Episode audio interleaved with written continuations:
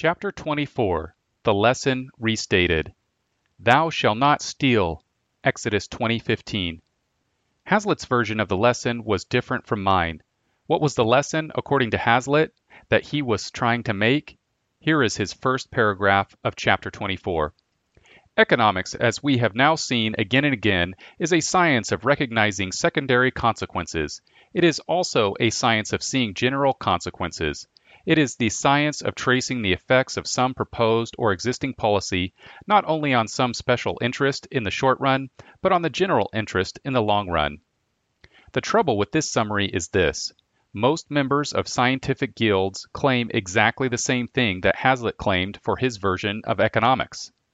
They claim to look at the overall picture, which they call the general view, which is supposedly based on general laws, they also claim to deal adequately with specific cases.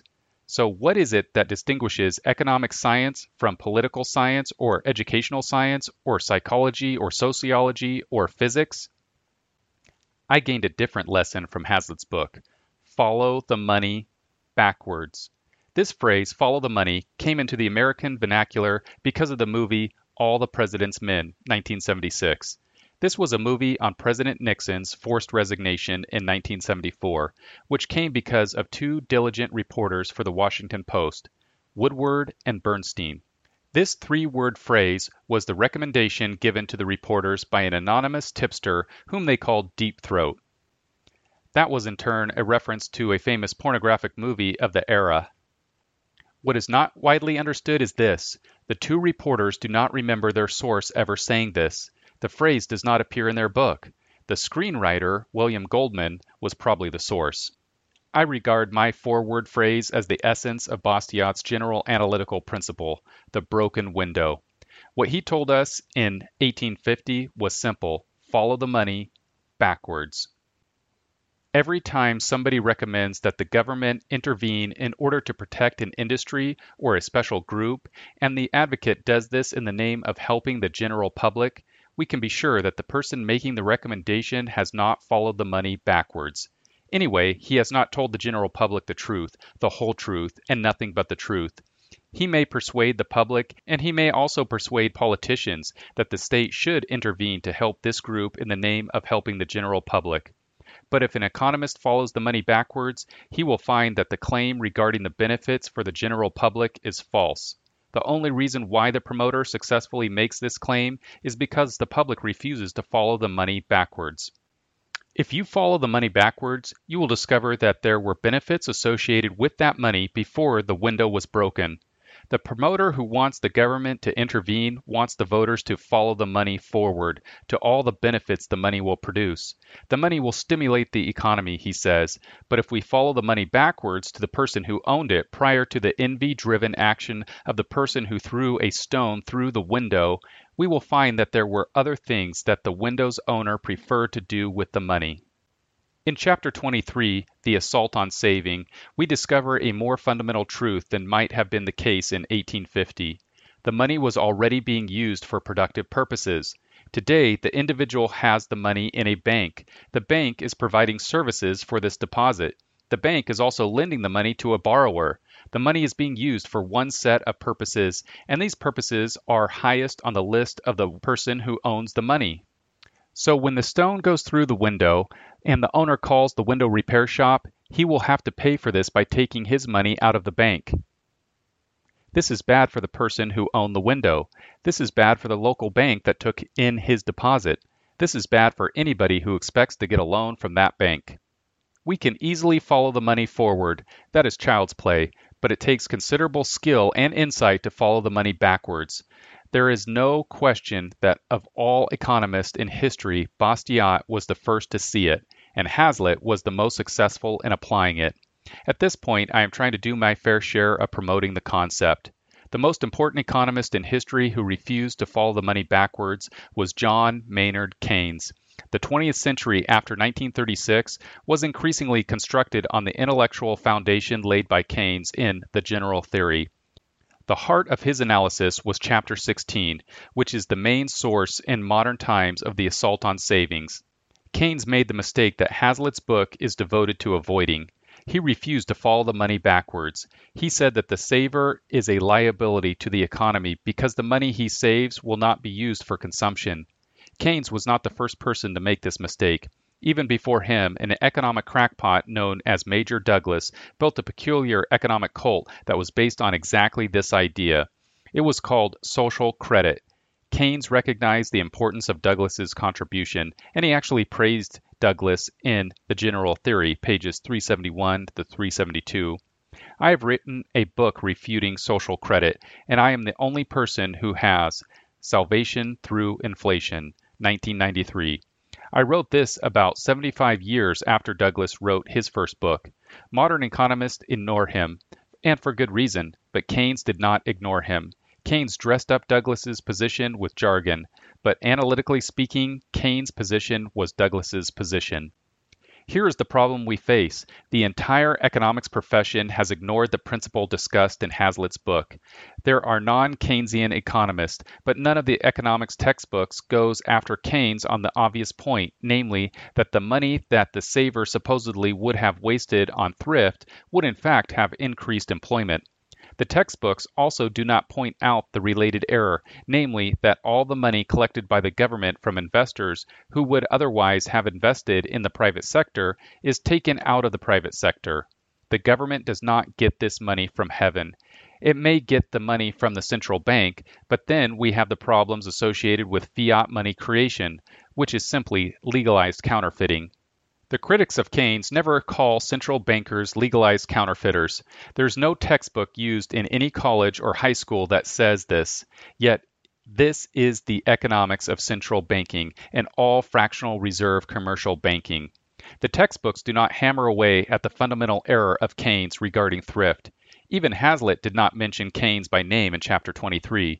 In 1959, he wrote an excellent refutation of Keynesianism, The Failure of the New Economics, but almost nobody has read it. Here is my conclusion there is something more involved here than simply economic ignorance. Hazlitt convinced no certified economist by means of Chapter 23. He convinced almost nobody with his book in 1959. He also published a collection of essays by economists who were critical of Keynes, Critics of Keynesian Economics, 1960. No one in academia paid any attention to that book either. Hazlitt was correct in identifying the fallacy of the broken window as a consummate example of the unwillingness of economists to follow the implications of the science of economics. He was a clear writer. He usually got to the point pretty fast. Yet, with respect to the entire economics profession, he had zero influence outside the Austrian School of Economics. By now, you can see the logic of the broken window fallacy. Why has it not also occurred to the entire economics profession?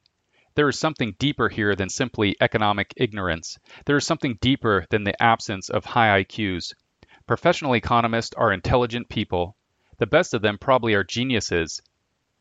Yet this simple concept, first proposed in 1850, was ignored systematically from 1850 until 1946. Then, after 1946, the economics profession systematically ignored Hazlitt's application of the fallacy of the broken window.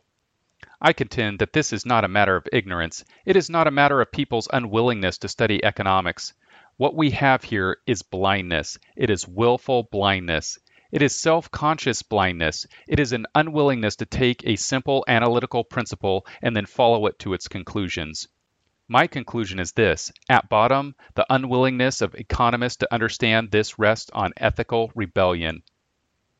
It is not a matter of ignorance, it is a matter of ethics. It rests on a violation of the fundamental principle, thou shalt not steal. The modern welfare state, the modern redistributionist state, the modern Keynesian state, the modern socialist state, and the modern communist state all have this in common. They are based on theft. From top to bottom, from start to finish, they are all based on theft. They are based on this principle Thou shalt not steal except by majority vote. Because there is larceny in the hearts of people, they want to believe that fiat money can deliver them out of their position of debt. They will pay off their creditors with depreciated money. They also want to believe that their refusal to plan for their retirement should not be held against them. The public should be taxed so that they will receive retirement money. The same thing is true of their views regarding socialized medicine and its variations around the world. They want to get their hands in other people's wallets, and they will not tolerate a prophet coming before them and saying, You are all thieves. In Isaiah's day, they did not listen to Isaiah, who warned them, Thy silver is become dross, thy wine mixed with water. They did not care. Keynesian economists are court economists, Keynes gained his career's major triumph only when he presented a convoluted defense of existing interventionist, theft based policies of Western governments to deal with the Great Depression. Only when he became an apologist for government theft on a massive scale did he change the minds of a younger generation of economists. Keynes was an apologist for theft by the ballot box. The po- politicians loved his message, and so did a generation of younger economists who wanted to see the state expanded and who wanted to see their influence increase by giving advice to politicians and bureaucrats. They saw the tremendous personal leverage that they could gain by invoking the state as an agency of scientific wealth redistribution, but without becoming targets of the criticism that they were socialists or communists. In other words, I do not think this is primarily an intellectual problem. I think this is primarily a moral problem. This is why I've written this book. I want Christians to understand what is at stake here. This is a war, not simply for the minds of men, but for the souls of men. Economists do not talk this way. They may understand the war for the minds of men, but they categorically reject the idea that they are in any way involved in a struggle for the souls of men. They want economic science to be neutral. Yet the triumph of Keynesianism indicates that economics is not neutral. It rests on the appeal of a particular form of morality. This morality is simple to state Thou shalt not steal, except by majority vote. There is obviously a political problem when special interests appeal to the power of the state to redistribute wealth in their direction. They do not want this discussed in terms of theft, when it really is theft. But there is a much greater problem the public does not perceive such appeals as organized forms of theft. The voters do not resist. They also want to get their hands into their neighbors' wallets. They are also ready to form a special interest political group to get their hands into their neighbors' wallets. Then there's the economic problem of motivation. Any special interest group that is seeking a major redistribution of wealth is intensely interested in persuading politicians of either the validity of their position or at least the political advantages associated with their position. They are highly focused because there is so much money at stake. In contrast, the public does not pay any attention. The public, which will pay its fair share, meaning its unfair share, of the loot extracted from them, have other concerns. There are so many special interest groups trying to get into their wallets that voters rarely focus on stopping a particular group. It is just too much trouble. The payoff is too low, but the payoff is enormously high for the special interest group. The likelihood of success is so low for any political opposition that political opposition never forms. My conclusion is based on the principle of following the money. In a theft-based cost-benefit analysis, it does not pay the opponents to fight the special interest group. It is cheaper to organize their own special interest groups and try to get their hands on some of the loot. Hazlitt tried to maintain ethical neutrality in economic analysis.